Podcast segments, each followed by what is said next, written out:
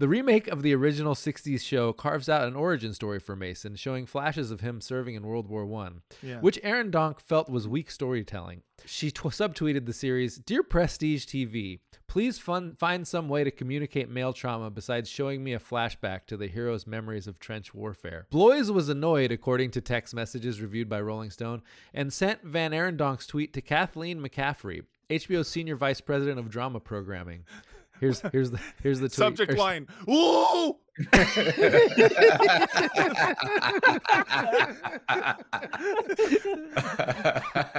Here's here's the text.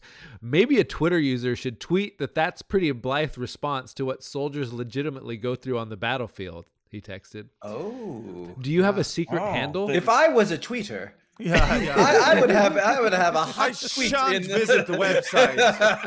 Does anyone have invites to twitter.com that I could use? Do you have a son or a cousin who could tweet this for me? A king. How Do you about have- a World War One veteran would be ideal? Do you have a secret handle? Couldn't we say, especially given that it's D Day, that to dismiss a soldier's experience like that seems pretty disrespectful? This must be answered. Disrespecting a fictional soldier. I thought it was- pretty rough. I thought it was World War One. No, but it was. I think it was D Day when he texted this. Oh, I'm sorry.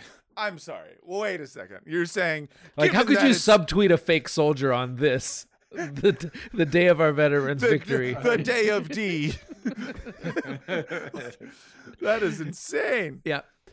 Bloys was serious. Who can go on a mission? He asked McCaffrey, according to the messages, adding that they needed to find a mole at arm's length from the HBO executive team. We just need a random to make the point and make her feel bad. This is so incredible. They're getting paid thousands of dollars. Thousands. Dollars. Like the, the clock is ticking off, and Oh people my are striking outside. We're losing our houses. And he's going. like, we love these flashbacks.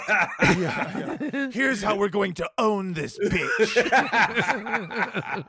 we create an account from someone named at D-Day Survivor. oh, is this my goop? Oh. oh, goop's here. Goop's here. Hold on. Let me get my goop salad. Hold on. Time for goop. So Goop sorry, and then I, and then troll. I had to murder a DoorDash driver real quick. Anyways, as I was saying,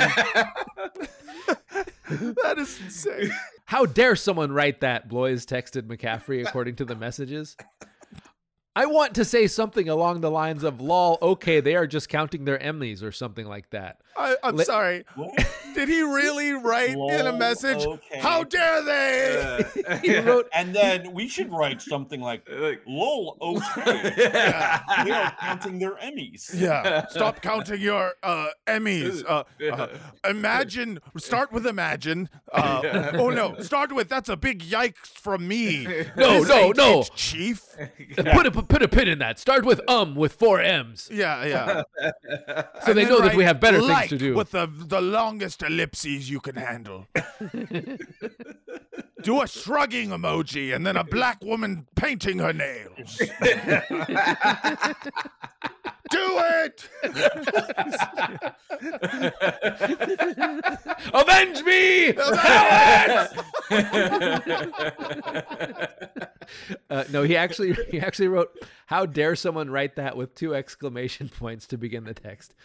Uh, lol. Okay, they are just counting their Emmys or something like that. Later, he suggested, maybe we say we must have passed on their development and they are bitter? Question mark.